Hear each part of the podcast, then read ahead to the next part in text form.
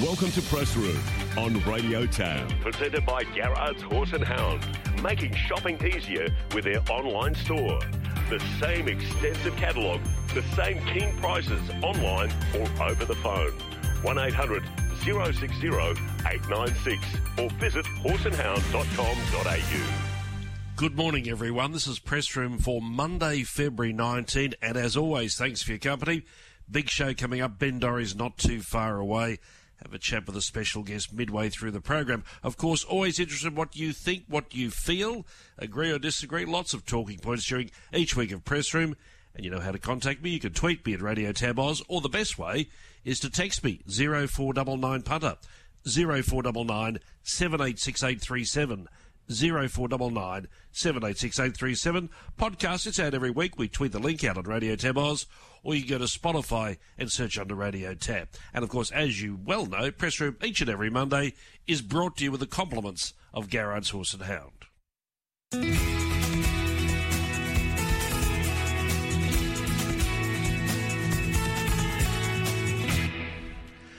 Well, a question I asked this morning is Has the prestigious Cairns Amateurs Carnival run its last race? Literally. It's six months out to the 66th Amateurs, scheduled for mid September, but the drums are beating a very hollow sound. One thing you can take to the bank the carnival, if it proceeds, will not be as it has been in its previous 65 years.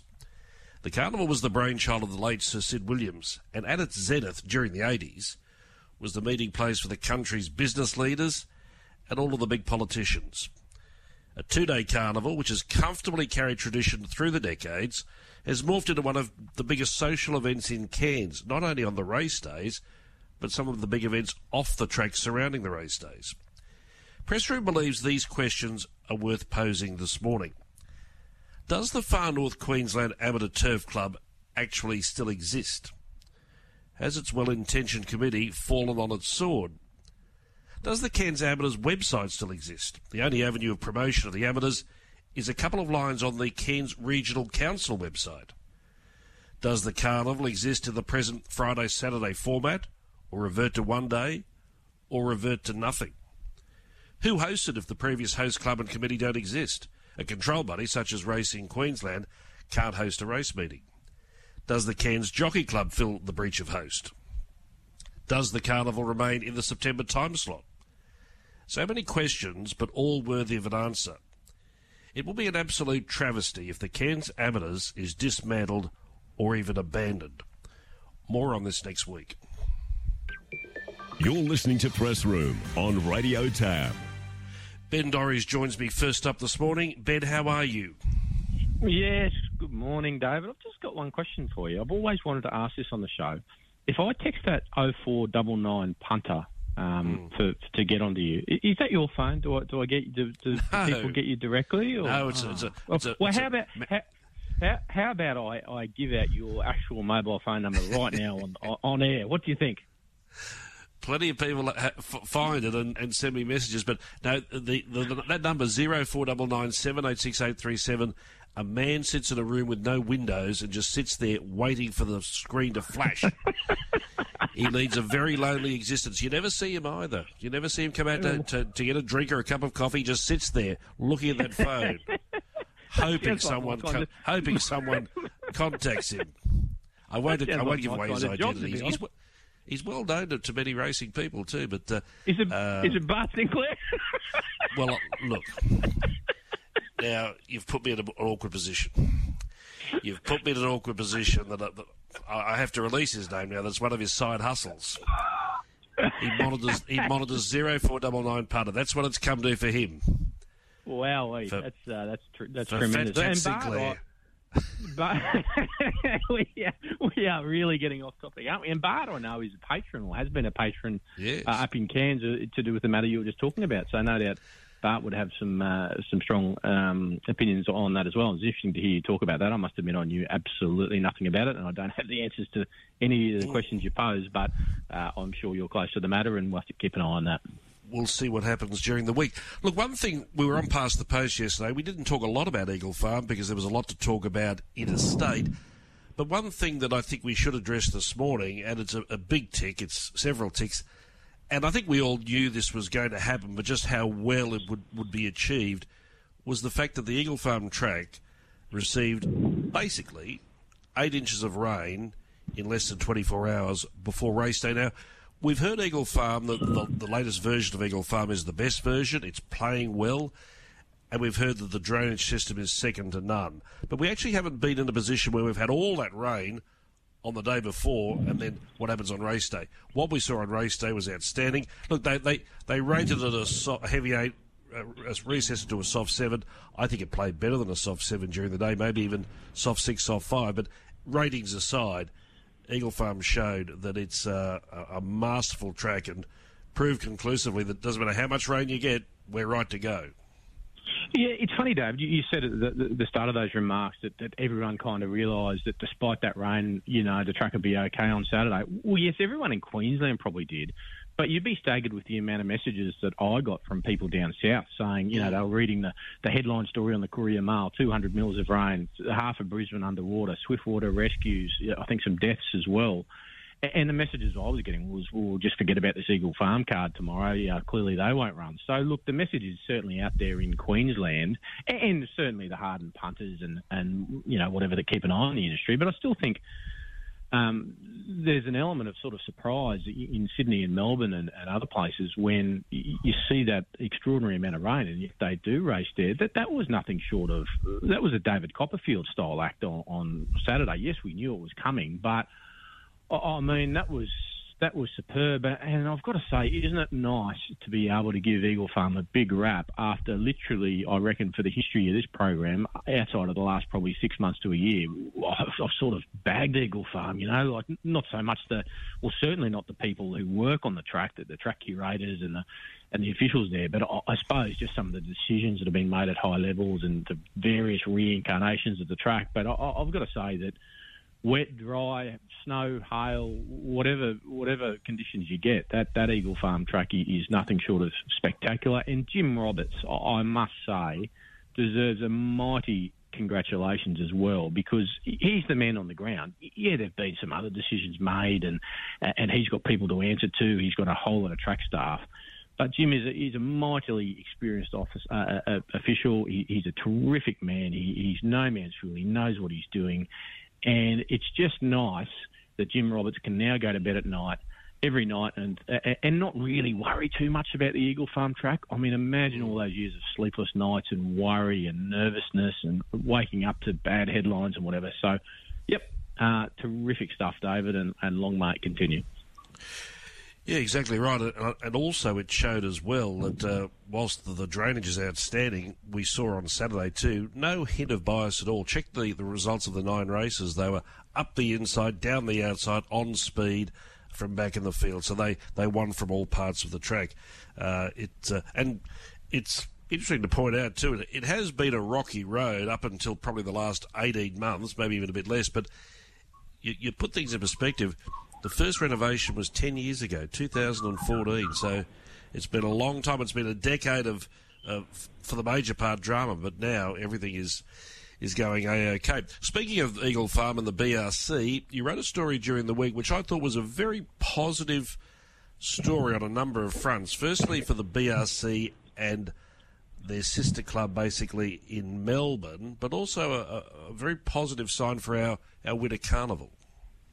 Yeah, look, I I love cooperation between uh, race clubs in different states and PRAs in different states. Obviously, we don't see much of that between Victoria and New South Wales. But here's a great example of cooperation um, between two race clubs, the Melbourne Racing Club and the Brisbane Racing Club, to benefit both. So, um, so yeah, I basically broke a yarn that the Q22, that $1.2 million race, uh, which was obviously won by Without a Fight last year, which went on to, to do amazing things and win the Caulfield and Melbourne Cups, has received golden ticket status for the Caulfield Cup ballot exemption. So uh, if you win the Q22, you are automatically in the Caulfield Cup. Now, most years, or, or a lot of years, that potentially may be the case anyway, depending on the status of the winner. Uh, but but it may not be in some years. But but I suppose what it does is, it's a great tick of approval for, for the Queensland Winter Carnival in general as a sort of breeding ground, stamping ground for, for horses that go on to, to probably bigger and better things in the spring. And, and it's a great sign of cooperation between the Melbourne Racing Club and Brisbane Racing Club. Um, and let's face it, that, that race, since it was uh, the form, former PGA Stakes, since it received a, a, you know big prize money boost, it's had some terrific winners. It's generally been a good contest. It's on Stradbroke Day. It adds another dimension to Stradbroke Day. So look, um, I just reckon it's, it's it's a great tick of approval for that race and for the for the Winter Carnival in general, David. Yeah, and uh, you, you, make the good point too. Not just a, a good uh, tick for the carnival, but also a good boost for the Q22. And it also, I think, bears mentioning, and, and you'd appreciate this because you worked in Melbourne for some time. The Melbourne Racing Club are very proactive in being cooperative. Oh, absolutely. Look, I really like Josh Blanksby, uh, their CEO, who ironically, for a short time, was being bandied about as potentially coming to Queensland and uh, applying for the job that Jason Scott, the now Racing Queensland chief executive, got when Brendan Parnell left. His, um, Josh Blanksby's name was definitely mentioned in dispatches around that time. But yeah, look, I think Josh is a, a very progressive administrator. He's got uh, he's obviously some issues on his hands, I guess, with Sandown. You know, that's that's that's one of their clubs, but uh, look, I, I, like the way they go about things. You remember uh, uh, famously several years ago, there was a race, I think it was the Schillaci Stakes, wasn't it? That was uh, effectively a win in your in race for the Everest. Now, that was at a time when uh, racing New South Wales and Victoria were totally at war, yet he was a race club uh, basically partnering with a, a, race club in Sydney in Sydney to benefit both. Now it didn't really work that that sort of scenario because it was a week before the Everest, and and you know it was just a you know down in the tin Tintax it was just a bit tricky. But but I like the innovation of it. I, I liked having a go. Um, and yeah, of course, we're in the middle, obviously, of uh, the autumn carnival. A lot of those big races are being held at, at Caulfield, and we'll see uh, the Blue Diamond Stakes and two other uh, Group Ones uh, at Caulfield on Saturday. So I wish the Melbourne Racing Club well for those. You read a story, I think, just over a week ago about a, a potential reduction of vets and swab attendants at, at race meetings in Queensland. Uh, this came out with a current review of QRIC underway by KPMG. We, we discussed it then in some detail on Monday, last Monday's press room, but lo and behold, there was a, a turnaround a short time later. Well, there was look, there was so much industry backlash, both on an animal welfare front and also on an integrity front. I've got to say that I, I think the, the bosses of the Queensland Racing Integrity Commission had no uh, choice but to reverse this decision. And look, I, I must say I'm not sure that all the heavyweights there had actually oversight of this decision. I, I have a feeling, I don't know for sure, but I have a feeling that Shane Gillard, the boss of uh, QRIC, may not have even been intimately aware of this decision that had been made. So that, that's another situation in itself. But look, I suppose the bottom line is uh, all's well that ends well. Uh, we keep the same number of vets and sample collection officers on race day, which is a good thing. Now, interestingly, I saw at Eagle Farm on um, Saturday, David, that a group from KPMG, there was three of them, uh, and KPMG is, of course, the mob that is conducting the independent review into QRIC. And they were actually following the stewards around on Saturday. I saw Josh Adams out there showing them the track, and they went into the stewards room and had a look around. Now, I'm not exactly sure what KPMG following the stewards around does for the independent review, but anyway, there they were. So um, again, um, I suppose when you KPMG wouldn't know the first thing about racing, I guess. So I suppose when you're doing a review of something you don't know anything about, you probably have to start at the ground and, and educate yourself and, and work out what the problems might be. But there they were anyway, David. KPMG at the track at Eagle Farm on Saturday. I noticed the racing minister Grace Grace was at the, the track on Saturday as well, and she was at the Harness Awards last night, so she had a busy weekend there. So seeing Grace and there. She also, uh, she, also she, she, also backed your best. What was that horse that you liked? Was it Iron Grace? Iron Grace. Yeah, she? she? backed it, Grace Grace. After yeah, hundred percent. I'm not making oh, that up. Uh, she was tipped it up. because of her name. No, I'm not. I swear to you, I am not making that up. I, I dead set, stone cold swear to you. She was asked, uh, she said, what should I back in this race? And someone said, look, there's a horse called Iron Grace. She said, that'll do me, Grace, Grace, Iron Grace. So she filled up on your tip too, David. I, I, I tell you what, you've um, unleashed a beast this morning. A man with silver white hair just put his head around the corner. He said, no text yet. He said, come on, go and get a glass of water. I said, be quick. You're on, you're on the clock. You're on the clock. very good. Very good. Hey, uh, before you go, you wrote a story about satellite stables last week. Well, yeah. Look, it wasn't so much a story, actually, David. It was a. Um, I have a weekly column with, with one of my compatriots at, at RaceNet, which actually gets a fair bit of traction. Sometimes uh, Matt Williams says some silly things. Sometimes he says some smart things. Sometimes I say some ridiculous things as well. But look, we just have a bit of fun and toss a few things around, and we don't take ourselves too seriously, which is probably the key to it. So it generally gets a, a fair bit of traction. But look, one of the things I said in there was Look, I, am not totally convinced about the merits of satellite stables, uh, particularly in Brisbane. I, get it in Sydney and Melbourne, you know, like they're, sort of relatively close to, uh, well, not close together, but, but you know, Ciaron Maher, you know, has a big presence in both, and, and he himself travels to Sydney and Melbourne and, and vice versa. But look, just in Brisbane, yes, I've heard the argument that you know wagering turnover can be boosted by having you know the, the big names like a Waller horse or a Neasham horse or, or, something like that in a race. I, am just not convinced. Um, look, I, I'm just a little worried that you know, Queensland ends up effectively being a bit of a dumping ground for second and third and fourth tier horses from southern states. And let's face it, uh, Brett Killian, Lofty, uh, who, who is Waller's man in Queensland, is a fabulous bloke, fabulous operator. So too is Todd Pollard uh, from Annabel Neasham Stables. This is absolutely no criticism on either of those those fellas. They'd be terrific trainers in their own right, and they do a wonderful job, and they're terrific fellas. But just the satellite system as a whole, I'm just wondering sort of what it's achieving. Like, like I mean, you see sort of two or three Waller horses in a in a benchmark sort of 70 race on a Saturday. I mean, does that really do much for wagering turnover? I'm not exactly sure. And look, it'd be different, I guess, if they were sending up big name horses, which obviously they do anyway at, the Winter Carnival time.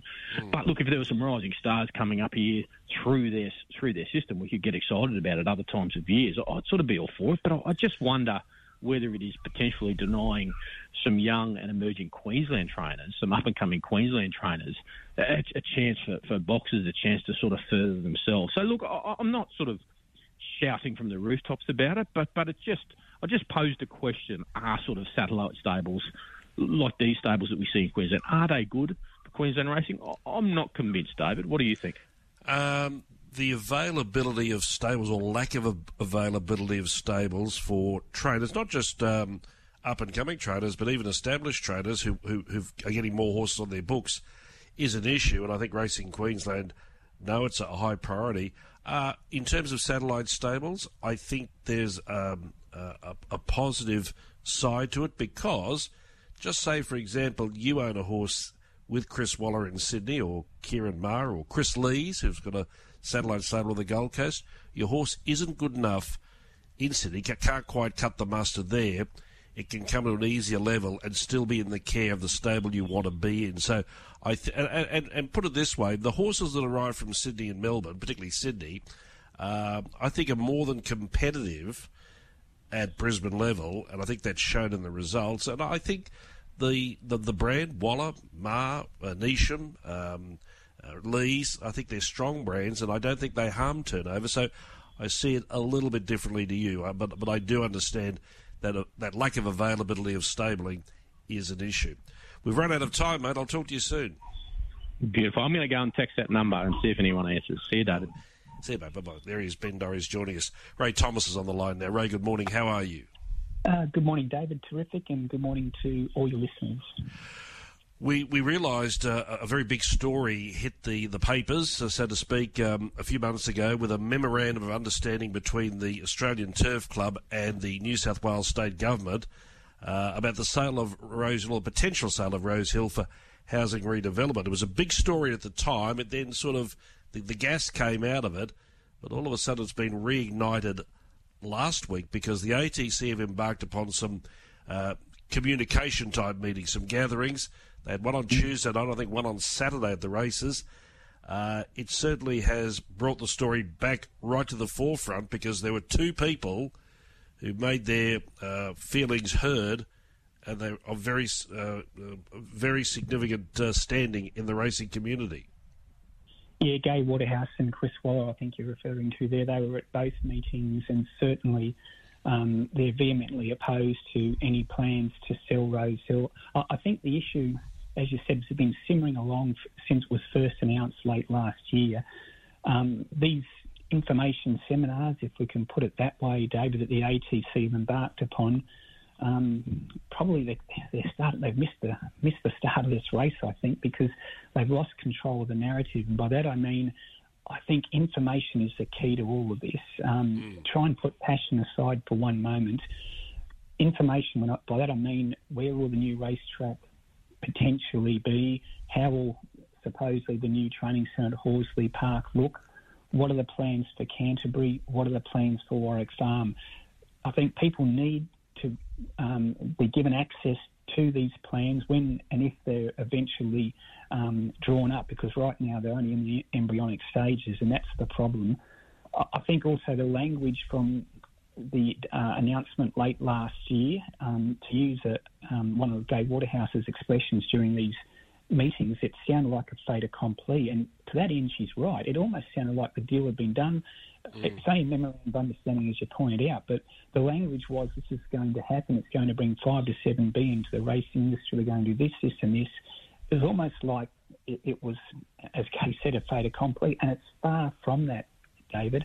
Um, as I said, first and foremost, the ATC has got to embark on uh, on um, getting these plans drawn up and done, so then people can make an informed decision. Right now, those decisions have been driven by passion primarily, and it's understandable. No one wants to see Rose Hill sold, sold at all. But as a couple of Rose Hill trainers have told me, what if what we could potentially get is better than what we've got now? No one knows yet, David, and that is the problem. I, I think I think you've hit the nail on the head in terms of information, and, and both parties need to take some responsibility here. Yes, uh, there, there can be a lot of passion and emotion um, in terms of, of, of Rose Hill, uh, in terms of respect also for the, the track itself, its tradition and the like. Mm. But also on the other side, from the, the side of the ATC and, and possibly the government, um, I think more information needs to be forthcoming. But the problem might be, Ray, that information might be available. Like we keep hearing this, and I think this is one of the key issues. Are we going to build a new world class track? But where? I don't think they know because I don't think that they, they, they, I'm sure they don't know. Yeah, well, um, I was speaking to one of the, the ATC directors on Saturday, and I, will leave that person's. I, I'll respect their anonymity here, but it was explained to me, and I certainly understand once they told me is if they there is has been approaches and they're certainly out and about looking for potential sites. Now the problem is if they identify one and make it public, mm. guess what happens to the cost of that piece of land? It goes through the roof. Um, so they've got to try and keep a lot of these things not in house, but just go through the process until they can make an announcement. So there's that issue. Um, the other issue too, um, people say, why don't you sell Canterbury? Um, you make a lot of money out of that. That's true, but um, and why they're looking at Rose Hill? Rose Hill is almost like the perfect storm, David, that, that in terms of the land, the access to the M4, which is the freeway very close to it, the access to Parramatta, um, the medium density opportunities to build, all those um, things roll into like this perfect storm, making Rose Hill so appealing to the state government and potential developers. Canterbury, which has been mooted for many years, it could potentially be sold you're hamstrung at Canterbury. You've got a river um, down one side, you've got already medium density housing down the other. There's not much room to to um, develop Canterbury um, as a potential site for housing. And if you do, you need to have some green space there as well. So you don't have the land or the potential to develop that area as you do at Rose Hill. So, look, I'd hate to see Rose Hill sold, but uh, like a lot of people, I, I want to see more information too before you can make that determination. And as one yeah. trainer said, who's to say we don't get something better than what we've got now? It is only early days. Just uh, two more points to make on it before we move on to, to, to racing itself. I thought Chris Waller's um, uh, introduction to the or, or, involvement was very significant. Look, yep.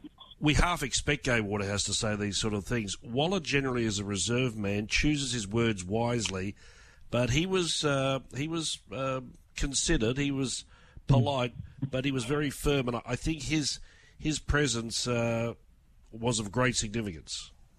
Of course, and given his standing in Australian racing, particularly Sydney racing, his main training base is at Rose. We were talking about satellite stables before with, with Benny. Of course, he has some stables at Warwick Farm as well, but primarily his main stable base has been and he hopes always will be Rose Hill. He doesn't live too far from from the course. He, he's got a young family going to certain schools, so and he's got a huge um, and, a number of people employed by his stable. So if Rose Hill is to be sold and he has to move, it impacts him more than anybody else at Rose Hill. So certainly um, he has kept his powder dry, hasn't he, over summer whilst this this issue had been sort of simmering along in the background. But once the, the ATC decide to have these information seminars, uh, Chris has chosen his moment to make his his thoughts public and can certainly understand his concerns, given that it will have a dramatic impact on his business potentially. Ray, I'll just lift some paragraphs from a story you wrote, and, and they're quotes from Will Freeman. I thought he spoke extremely well, and I'll, I'll read these out. This is quoting Will Freeman, of course, who trains in partnership with his dad, Richard. To quote, but there are a lot of factors that go into making the right decision, and we don't know all those possibilities yet. I think some participants aren't giving the process a chance in terms of finding the best solutions. I get the feeling the industry can always say no if the plans don't suit. The process yeah. needs to be given more time. I don't see the upside in saying this shouldn't happen just yet. ATC and Racing New South Wales won't want to get this wrong. There's too much at stake. But I'm not privy to enough of what they are planning to have a firm stance on this proposal. But I'm confident the process is easier when the government is working with you and what if the solution is far better than what we have already got? Then everyone is happy. Mm. I think he spoke extremely well. Yeah, he's 100% right. And I think that goes back to that information aspect, doesn't mm. it, David? I, I think until people are fully informed of exactly what potentially is planned, it's difficult to make any decisions. I did ask an ATC director on Saturday, or board member, when this is likely to go to a vote of the of the young club members. And of course, if the club members vote against this, then essentially it's pretty much dead in the water. But there's no time frame, David, and that is because getting all these ducks in a row, to use that cliche, it takes time to get the architects, to get council approval, to get potentially investors going into buying this. Like all these things are going to take some considerable amount of time, and it could be a year or two before all those plans are in place where you can then present um, the potential sale to club members and industry so everyone can make an informed decision. So this issue will be bubbling along for some time yet, David. I'm just starting to wonder how good is Storm Boy, the Golden Slipper favourite. Um, we, we saw him on display during the, the, the, carnival up here. He ran the fastest Magic Millions ever. With the undertaking, that was on a new track and it's a fast track, but he was mm. ultra impressive.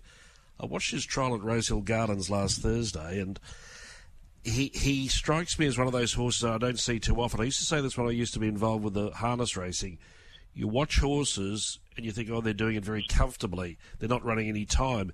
Then you look at the time and you say, uh, that's outstanding. This horse seemed to do it, well, he did it well within himself in that trial, mm-hmm. won by four or five lengths, but he ran super time. Uh, I, I, couldn't believe it. I was a second faster than Remark, who who's one of the, the, the country's best sprinters. So I'm yep. just wondering how good is Storm Boy? Yeah, I think anyone knows at the moment. Certainly, James McDonald was taken aback. It was his first ride on the horse, and as you hinted just then, if you watch that replay of the trial, James didn't move on him. He, was actually almost shutting him down the last 200 metres. Yet his closing sectionals were a tick over 33 last 600, and that was considerably faster, and his overall time considerably faster than anything else on the day. He's just got this incredible high cruising speed. I spoke to Adrian Bott, the co-trainer, about it on Saturday, and Adrian said that um, he, since he, he's brought Stormboy back from the Gold Coast, that trip away, and we often see horsemen or hear horsemen tell us this, David, it seems to have seasoned Stormboy more. He's got that experience now. He's a little bit more relaxed, but he's got this ability to, to cruise around at high speed and do it effortlessly. And that was certainly an evidence in that trial last Thursday. Um, like you, David, I don't know how good he is. I don't think anyone does. We'll see him next in the Skyline Stakes early next month. That'll be his final lead up into the Golden Slipper. Gai Waterhouse did it 20 years ago with Dance Hero, won a Magic Millions, won a Skyline, won the Triple Crown. That's what she's attempting to do with Storm Boy. And as good as Dance Hero was the evidence of what we've seen so far, you've got to say Storm Boy's been more impressive early in the season, and and the sky seems to be the limit with this colt. It is the TAB Golden Slipper, but speaking of the TAB, they're fixed odds. Uh, the three in front of Storm Boy's price has gone. He was three dollars yesterday. This morning, you'll wake up and see he's now two dollars eighty for the Golden Slipper. So punters getting right behind him. Switzerland at $6, who of course we saw beat Shangri-La Express on Saturday. It's at $11 with Lady of Camelot, who I imagine is going to the Blue Diamond. And Espionage, mm. I hmm. mentioned Espionage at $13 because is it right we'll see him in the Silver Slipper this Saturday? We will on Saturday. Hasn't raced since he won the Breeders' Plate, beating Straight Charge and Pross and gave Gai Waterhouse and Adrian Bott the Breeders' Plate trifecta back in September. And that's set the tone, hasn't it, for their their season with two-year-olds. They've been winning virtually everything, and he is the forgotten horse in many respects. And his Breeders' Plate win was was outstanding. He covered ground. I know it's only a thousand metres, but he was strong through the line.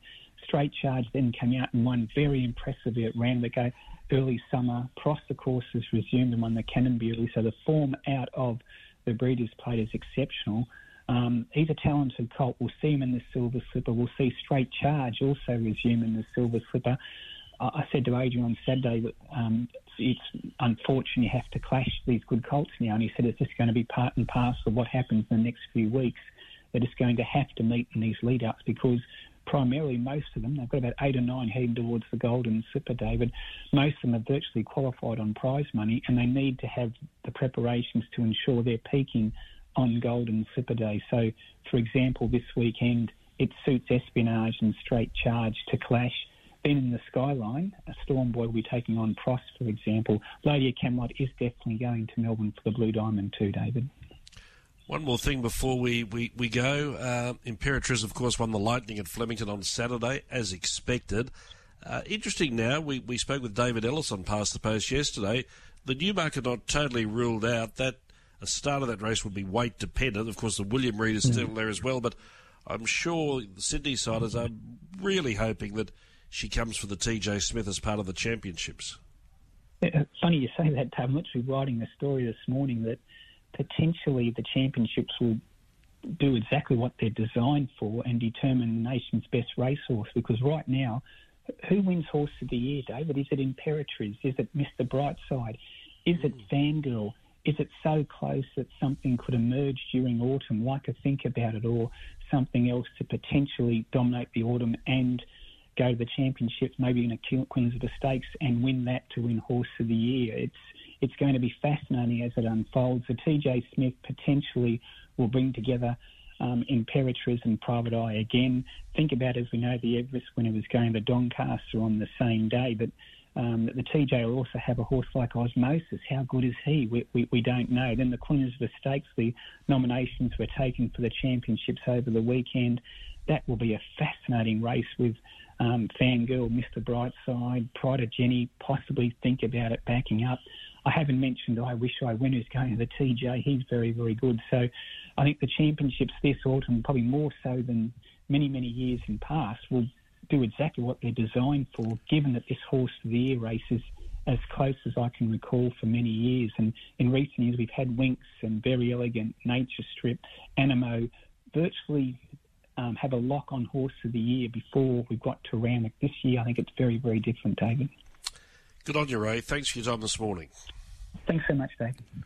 Ray Thomas joining us with uh, all of the news out of Sydney, and that uh, Rose Hill story is certainly a big one, and it's one that is going to uh, have a lot of energy um, over many weeks and months to come. Just speaking of racing coming up this Saturday, of course, three Group Ones at Caulfield. TAB has Bodyguard and Coleman Cove favourites in the Blue Diamond at $5. Lady of Camelot, the Waterhouse Bott Runner at 6 High Octane at 7 and Neeser at $9. That rounds out the single figures. But that market, I'm sure, will um, alter um, following the barrier draw because you're going to have a capacity field and um, barrier draws could. Uh, could be the difference between winning and losing, having a chance and not having a chance. The Oakley Plate will also be a big field. King's Gambit returns. He trialled well at Warwick Farm last Monday. We we spoke with Peter Snowden yesterday. Three dollars fifty Asfoora at four fifty. The South Aussie Shripper at six dollars and Bendetta at nine. And of course, the other group one is the Futurity and Mr. Brightside dominant there at a dollar fifty. as he heads towards the All Star Mile. Attrition at $6 and Nugget at $8. So three Group 1s at Caulfield on Saturday, and of course, a top meeting at Rosehill Gardens with several black type races. Let's listen to the replay of the last race at Eagle Farm on Saturday. 700 left to run. Binding is trying for an all the way win. Betcha the crowd edging closer now, trailing by a neck as they reach the 600 metres. Regal Pom third. Hollywood North primed and ready to go. Near the inside was Warp Speed. Aussie Nugget trying to make ground and then Harbell, Butch and Bugs, Ostermeyer to the outside and Too Much Class turned in last. Down below the 400 metres, Betcha the crowd went to Binding. Warp Speed gets the inside run. Here comes Hollywood North, chiming to the right time and then came Regal Pom. These five are stretched across the track in a good battle on the outside. Hollywood North, Binding trying to fight on, then Warp Speed and Ostermeyer right down the outside. Hollywood North reached the lead. Have a look at Ostermeyer right down the outside. Up he goes and wins. Ostermeyer an upset beats either Hollywood North or Warp Speed, and fourth over the line, Binding. He was a $26 chance and I suppose knocked a lot out of the quaddy. Let's see what his co-trainer thought about his chances. Troy Sweeney, he joins me on press room this morning. Troy, how are you? Not too bad, David. How are you this morning? Well, now, I don't know if you're a betting man or not. I don't know you that well, but did you give Ostermeyer any hope in the last on Saturday? Yeah, no, I thought he could run first three. Um, a couple of the owners had a little bit on on Wednesday at the $51, so they got a little bit out of him, which was nice. Um, yeah, no, he thought he was a top, good top three chance, but, but yeah, it was good to see him win. And all honours with him because we know his pattern is to, to settle and race back and generally over middle distances, but you know, they all had their chance there. There was no uh, no uh, hard luck stories. He gave them a start and gave them a beating. Of course, we haven't hadn't seen him since early December, so it certainly gives the indication of the of the start of a very good campaign for him. Yeah, it does. He was pretty good. Um, sort of first up last prep when I was at Warwick. Um, uh, Emily, she rode him perfect, really, but rode him for luck, and he sort of a, he's a bit one dimensional. He probably drops out like he does in the races and, and sort of has to work into it himself and go wide. And if you ride him a race, he, he probably just won't take that gap. But when you go wide, he, he has a pretty good sprint on him. And yeah, it was good to see him do that Saturday. Um, Jake rode him, rode him excellent. So there's, there's a good story to this horse that goes right back to the start. Tell me how much you purchased him for. Yeah, we um, we picked him up for about eleven hundred dollars off Bloodstock auction um, I think it was 2020, and um, he's a tiny little fella. He's only he's probably only 14 three or something like that. He's a tiny little horse, and yeah, picked him up pretty cheap online from Adelaide, and and got him up here. And he's a nice type, nice little type of horse, and well put together, but only a little horse, so that's probably why we got him cheap. And I think he won. Did he win his first start for you? He won his first start at Warwick, yeah, 1100 running golds. Um, rode him. He actually first jump out up in Toowoomba, I reckon he got beat a furl on in a 650 metre jump out, but um, give him a good spell and brought him back. And yeah, Ronnie Goltz had a big opinion of him and pretty good judge of a horse, and yeah, he's gone on with it now. He's a great judge of a horse, and I'm amazed with this horse. I mean, there's still time for this. Uh, he's never run in a Toowoomba Cup, which I thought might have been a, a really likely target for, for you and Alyssa Senior based on the downs.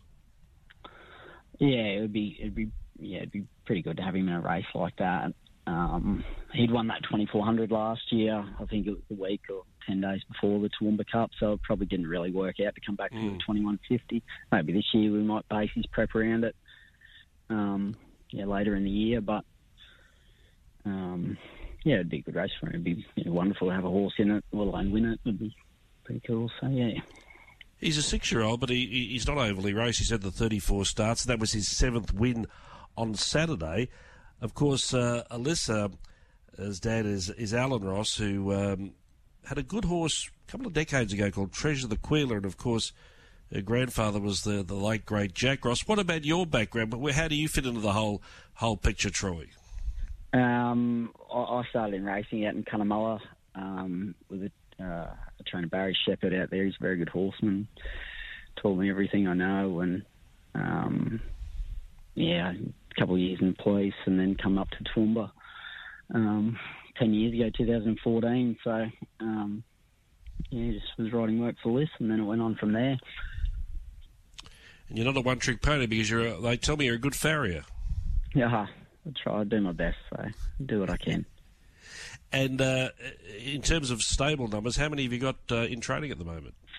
I've sort of got around the nine or ten at the moment. That's sort of um, a pretty good number for us to do to do all the work. We've got two um, two small kids, Alia and, and Vance, two and two and six months old. So, um, so we're pretty busy with them. We're sort of yeah, he's pretty tied up with them, but um, uh, keeps us busy. But then then just shoeing business and that, it sort of yeah, tends a pretty good number to be able to be hands on ourselves. Um, yeah. For sure, and certainly, of course, you've had good success with Surreal Ascot and also chasing Jackley, but he's a, I think Ostermeyer, he's, he's a horse who people warm to a way because he's such a small horse, as you said, just over 14 hands, but he always tries hard. Can he? Sometimes he can be a little bit slow out of the gates. Yeah, he's done that a few times. I, yeah, I don't know what that's about. He's a, yeah, um, I suppose it's just his racing pattern. Whether yeah, I don't know what, what's it about, what that's about. But um, he, yeah, he just puts himself the back half of the field and doesn't waste any energy early, does he? I suppose, and then can reel off some sectionals. I think he's run 11 2, 11 2, 11 4 or something that last 600 on on Saturday, but barely break 14 at home. But um, but he knows when to he knows when to turn it on. So. I can see there's a lot of with, with your listeners, a lot of pride in the horses, a lot of love of the horses, and I must say too, you're always well presented at the track. You you would have been a you could have been a contestant of the fashions on the field if they had one on Saturday. Yeah, no, presentation is always very important. Horses, we're just trying to have our horses looking as good as they can, and um, yeah, he's a very yeah he's a very special little horse to us, and um, excellent to have a horse like in the stable. The other ones you mentioned, Surreal Ascot and Chase and Jackley, we're very lucky at the moment. The stable we've got, and um, you know we're only a small stable, but to have those sort of three good town Saturday town horses, it's pretty it's unreal. So yeah, and for and considering you paid eleven hundred. Um, you're laughing all the way to the bank. Good on you, Troy, and to listen yeah. uh, and to the family. Thanks for your time this morning. Thanks, David. Thanks for that. There is Troy Sweeney, of course, trains in partnership, partnership with his wife Alyssa and uh, the two little kids. They love their horses as well. But a, a good story there, a very good story when you consider he cost eleven hundred dollars. Ostermeyer. What about last night? We had the uh, Queensland Harness Racing Awards. No surprises. Leap to Fame, of course, was the horse of the year. He's probably yes, could be one of the world, could be the world's best pacer, leap to fame. But uh, won the Dominion uh, in December last year. He was the uh, Queensland Harness Horse of the Year. Grant Dixon, his trainer and driver, was the trainer of the year, and Nathan Dawson was the driver of the year. But Nathan also won the title of Australian Driver of the Year. Uh, outstanding achievement. We discussed this a few weeks ago on Press Room. And also Leap to Fame was the Grand Circuit champion for Harness Racing Australia. Those were some of the awards announced last night. We'll take a break here on Press Room. Thanks for your company this morning. Back to discuss all things Adelaide with Ben Scadden on the other side of this break. You're listening to Press Room with David Fowler on Radio TAB. If it's equine or canine, your one-stop shop is Garrard's Horse and Hound. There are 13 stores across Australia and New Zealand. Garrard's Horse and Hound stock all the big names and they provide the very best in veterinary services. You can buy the products online. It's horseandhound.com.au or there's a free call number. Just dial 1-800 060896. 1800 060896. Garrard's Horse and Hound have presented Press Room from day one, way back in 2015. Let's have a chat with Ben Scadden in Adelaide. Ben, how are you? Yeah, morning, David. How are you? I'm well, thanks. I reckon it was about six years ago. I had the chance at Doomben one day to meet a delightful young lady, and uh, she was uh, at the races. But she told me that she was strapping sunlight in preparation for the yeah. Magic Millions at the Gold Coast. Now, when I saw this name on, on the, my production notes, I rang a bell I think this is the same girl, Sarah Rutten, who, who trained Christabel to win on Saturday. It's most definitely the same girl. She's always got a smile on her face, hasn't she? Very, um, very bubbly. Um, yeah, always, always got a, a real um, bit of sunlight about her. I think she's she's always glowing, and yeah, it was really wonderful to see her get this first city winner on Saturday. So she, um, yeah, she was a, a, very, very integral part of the uh, the uh, McEvoy Mitchell training operation here in South Australia. As I said, she was um, she was Sunlight's best friend. She travelled everywhere with Sunlight. She had a had a real um, very strong affinity with, with that mare, and obviously, you know, they achieved some some amazing things during Sunlight's career, and Sarah was always there with her. Um, and she she reached the point where she decided to go out on her own, um, train train her own team um, based here in South Australia. And Christabel actually this uh, this filly gave her her first winner anywhere when she won. I think it was in March of last year, and then just a little under twelve months later, she's delivered her first um, her first um, city class winner as well. So she's been a pretty special horse for her. I'm sure if 10 years' time, if Sarah looks back and talks about some of her favourite horses, Sunlight will no, no doubt be very, very high on that list, but I think Christabel might get a mention. For sure, and certainly, yes, Sunlight won the Magic Millions 2018, beat full as a boot in Outback Barbie, so it's just over six, six years, years ago. ago. Speaking of the Yeah. girls, they were to the four at KI too for the Cup on Saturday. Yeah, they sure were, and it's gee, it was a really good good ride by uh, Caitlin Tootle. She won the won the race for trainer Nicky Irwin on um, on Eureka's victory. He's one of the favoured favoured um, runners, and watching the race, I thought, gee, you're in a little bit of trouble here. Um, I wasn't sure she was going to get a get a proper crack at them, but she's really patient ride by young Caitlin. Found a gap between horses, and the horse horse finished off really strongly for a, for a really strong win. So Nicky Irwin's won the KO Cup a couple of times now, and um, yeah, it was a really good win. Win, great ride. I think Caitlin Tootle's got a, got a lot of upside. She's obviously the uh, the daughter of the veteran jockey um, David Tootle, who well, I guess he's kind of virtually retired now. David, we haven't seen him for a while. He hasn't made any any clear announcement of what he's going to do. Um, but yeah, Caitlin Tootle, she's uh, she's a very promising young rider, and I thought um, the way she rode that uh, that horse on on Saturday at Kangaroo Island was. Uh, a real marker of her talent and her um, her maturity as well, because I think a lot of a lot of jockeys would have really panicked in that situation, but she stayed calm and, and she got the result. It was a it was a great win. Yes, Eureka's victory was an ex Brisbane horse. Rob Heathcote trained Eureka's Oh, victory. yeah, Took a yeah. long time to win a maiden, but under Nicole's care, I think it's won five or six since then. Look, uh, on a sobering note, we've had uh, you know some um, disturbing situations with, with jockeys, not just in recent times, but going back over over months. Have you, have you got some updates for us? Yeah, so I guess the most recent one is Chelsea Reynolds. Um, I don't know if it's been talked about much at all, but uh, Chelsea had that um, had that fall in track work um, around about a week or so ago. Um, she's uh, she's indentured to uh, to Wayne Francis at Glen Kent at, their base at, at Finnis, and um, yeah, I don't know actually what happened in the, in the fall, but she was um, she's taken to hospital. She's the last we'd heard is that she's in a uh, she's remains in an induced coma. That was the decision by the medical team to to keep Chelsea in an induced coma. There hasn't been a lot of detail around the extent of her injuries. Um, and clearly, we need to respect the privacy of the family. There have been a couple of official notes put out. Um, clearly, it's a, it's a serious situation, um, but yeah, I don't feel like it's right to speculate just in, exactly in terms of her condition. Um, we're all all praying for, for positive news soon, but we just kind of need to sit and wait. So let's fingers crossed we'll all be thinking of Chelsea and um, hope she can recover. Of course, uh, I was at Strathalbyn the day Kelsey Hannon uh, had that fall, and uh, the the meeting Yeah. ultimately had to be, was was cancelled or Yeah. postponed to the following Friday. Any news on Kelsey? Yeah, so yeah, Kelsey, she's had a after bursting onto the scene here in South Australia when she came across from New Zealand, and I think she rode five winners from her first ten rides, something crazy like that. She then had that um, that weird incident where um, she had a broken jaw, I think it was memory, so she's on the sidelines for a while. Then she had that that fall at, at, after the post at Strathalbyn in that first race there. Um, she did, did have a, a, an injury to her neck, uh, but she was at the track on Saturday at Morphettville, um, wasn't wearing a neck brace, um, and her main challenge, it seems, is the dreaded concussion and just how long it's going to take her to recover from that. So she's still suffering some, some of those um, typical concussion symptoms. Um, talking on Saturday, apparently she was indicating that she um, she thinks she's a, a few months away from returning to the racetrack. So hard to predict the uh, the course of these concussion, concussion injuries and, and just how quickly you can recover from them. Um, but yeah, she's kind of hoping three to four months is um, is when she'll be back race riding. She's you know remaining positive from what I'm told.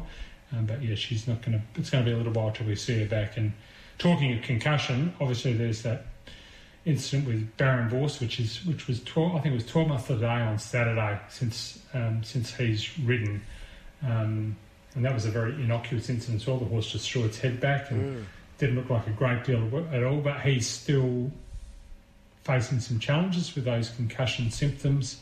Um, you know, he's another one who's very much glass half full, and he says he said if he looks back to what he was like three, um, he has progressed a long way since then. Um, but he's still got a way to go. I think one of his challenges is he's um, said when he turns his neck a certain way, he can feel like a, a real grabbing sensation. So something's not quite right there. He's should see a specialist next month.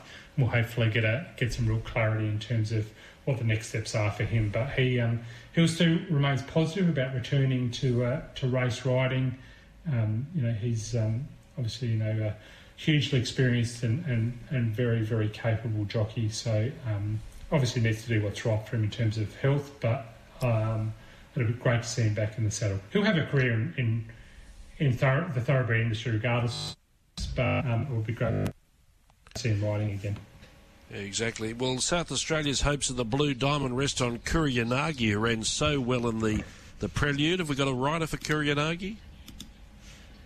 Yeah, she was she was good, wasn't she, in that um, in that Blue Diamond prelude? She's really, really good, and there's been a lot of hype around her. And yes, um, Will Clark and Nicky O'Shea have announced that Brenton Avdulla has been booked to ride her in the Blue Diamond. Obviously, a very, very accomplished jockey. Um, he'll certainly give her every chance you know, as we know with these races, two-year-olds are so unpredictable. Barrier draws are a huge factor as well. But um, what we've seen of her so far, she's um, she's in it up to her eyeballs. The Blue Diamond. Um, South Australia's had a few horses that have been very competitive in it, and obviously Miracles of Life is the one to remember from. Um, oh, gee, I don't know how long ago that is now. Must be ten years, is it? Not too sure. I need to have a look. Probably longer. Um, but yeah, I think Kuriyanagi is is a is a live chance. Um, I think the stable's pretty excited about it, excited about what they saw about it, and still feel like she's got a huge amount of improvement in her. She's going to be a better horse as she gets older. So that's um, mm.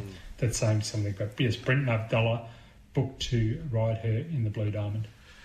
And like most, they'll have their fingers crossed for a good barrier draw tomorrow. And just before you go, of course, the map is headed towards the Adelaide Cup. Only three weeks away, the Cup as well. There's a bit of a, a bit of um, jostling for for the ride on the map. Yeah, it sounds like there is. So, um, you know, Jamie Kah, you understand it. She rode the map to victory on Melbourne Cup Day in that uh, 2800 metre race, which was so impressive. Um, she's she's apparently contacted uh, connections, Dan Clark and Rupi McGilvray, and said, "Folks, I'd love to ride her in the Adelaide Cup." Um, so that's uh, again, that's a feather in the cap for the horse. Obviously, if Jamie's decided this far out that she would be the, the map's the horse she'd like to be on having said that, Lockie Neindorf, uh, Rowe has done a huge amount of work, work with, work with the map, does a lot of work for Dan Clark and Upi McGilvray as well. Um, you know, former leading apprentice, and he um, he rode at a victory in that really impressive first up win. Um, Dan and Upi have said that he will definitely, Lockie will definitely retain the ride in the Lord Reims Stakes, which is that um, traditional lead up to the Adelaide Cup. Then they need to make a decision. Um, it's a really tough one, and you know, I you know, I can understand why um, you would book Jamie because she's one of the best best jockeys in Australia. Obviously, um, the my old fashioned style would says that I would love to see Lockie retain the ride, but um, let's just see what happens. Okay, well that will will play out over the next few weeks. Good on you, Ben. Thanks for your time this morning. Sure Thanks, David. Cheers. Ben Scadden joining us from Adelaide. We're at uh, we're in the home straight of press room. Colin McNiff's on the line. Colin, good morning. What happened at Hobart yesterday? Any highlights? Look, the highlights were probably the, the treble to John Keys, who's doing such a, a very good job since taking over the team of Scott Brunton with uh, the issues that Scott's had over the past few months. And David Pires also made a treble, and those two are making their mark now on the premierships, and it's becoming quite a tight race. John Keys and Glenn Stevenson now equal top with 37 winners. John Blacker third on 28 on the riding ranks, Anthony Darmanin, who missed the meeting through suspension, still leads on 38. Cody Jordan didn't ride yesterday on 34, but David Pires is starting to make his move onto 32. It was one of those meetings with just treading water. It was a seven event card. Um, in Hobart yesterday, in between the Hobart Cup and the Launceston Cup, really. So just one of those uh, nice little meetings that was good to get done and dusted. And of course, the carnival continues at Lonnie next Sunday. Mm. Yeah, next Sunday with the Oaks, and uh, we've got still a few more feature races to round out the uh, Tasmanian Summer Racing Festival. The Oaks being one of those on Sunday. We've also got the Gold Sovereign for the two-year-olds, and of course the Launceston Cup and the Vamos Stakes to be run on the Wednesday afternoon. So looking forward to two big days of racing coming up to round out the festival in Launceston next Sunday and the following Wednesday. And between those race dates, you've got your yearling sales next Monday. Yeah, we have indeed. Yeah, at the at the new um, at Quercus Park, which is a, a, new venue, but it's been going quite successfully for the last couple of years out there, and they've just signed uh, to extend the, for another four years out at uh, Quercus Park, which is about 20 minutes out of Launceston. 140 lots going through, uh, 57 individual size, uh, all the top Tassie size, Alpine Eagle, Needs, Further Strata Sphere will be uh, represented. Uh, uh, just having a quick look, uh, lot 29, Frosted Ehor, Ehor, the mum of Turk Warrior. I think that will create a lot of interest. So it should be a good sale once again, the Magic Million sale out at Quercus Park, just outside of Launceston. And just before I go, David, if I could mention, Tasmanian Greyhound owned or Tasmanian bred and owned Greyhound has made it through to the Australian Cup final in Melbourne. My Magic Man, bred and owned by Patrick Ryan from Dilston, qualified for the Australian Cup. He's now won eight from 18. That brook draw, uh, the uh, barrier draw, or box draw, should I say, is to come tomorrow. So interesting to see where he does fare. Would that be the Pat Ryan that spent some time in Queensland? Yep, absolutely. Yeah, yeah. Had, had a very good dog a couple of decades ago called Wine Glass. A very, yes, very yes. nice gentleman, very quietly spoken. Yeah, that's Pat, and his son Brendan does a really good job promoting Tasmanian uh, greyhound racing down here uh, through his deeds with the Launceston Greyhound Club and also Tas Racing. So, very prominent family since coming down here, and uh, Brooke Ennis trains this one for Pat, my magic man. So, we'll, we'll be watching next weekend. Certainly will. Thanks, Colin. Cheers, David. Colin McNiff joining us here on Press Room. And that is Press Room for Monday, the 19th of February. Thanks for your company. Always appreciate it. And I look forward to being with you next week. You have a good day. Bye bye.